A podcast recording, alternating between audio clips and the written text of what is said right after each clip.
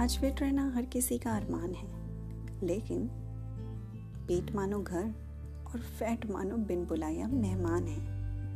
Healthy routine अपना लो, वरना समझो पेट ये तुम्हारा बीमारी की दुकान है।